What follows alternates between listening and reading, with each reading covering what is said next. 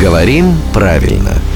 Здравствуйте, Володя. Доброе утро. Я спешу к вам с вопросом от нашего слушателя Никиты. Хорошее имя. Да, он тезка вашему сыну, Да. но при этом он уже задается взрослыми довольно вопросами. Видимо, что-то происходит в жизни нашего слушателя такое, что он интересуется, как правильно написать «идти налево», слитно или раздельно в контексте супружеской измены. Ой. Вот он сходил налево, допустим.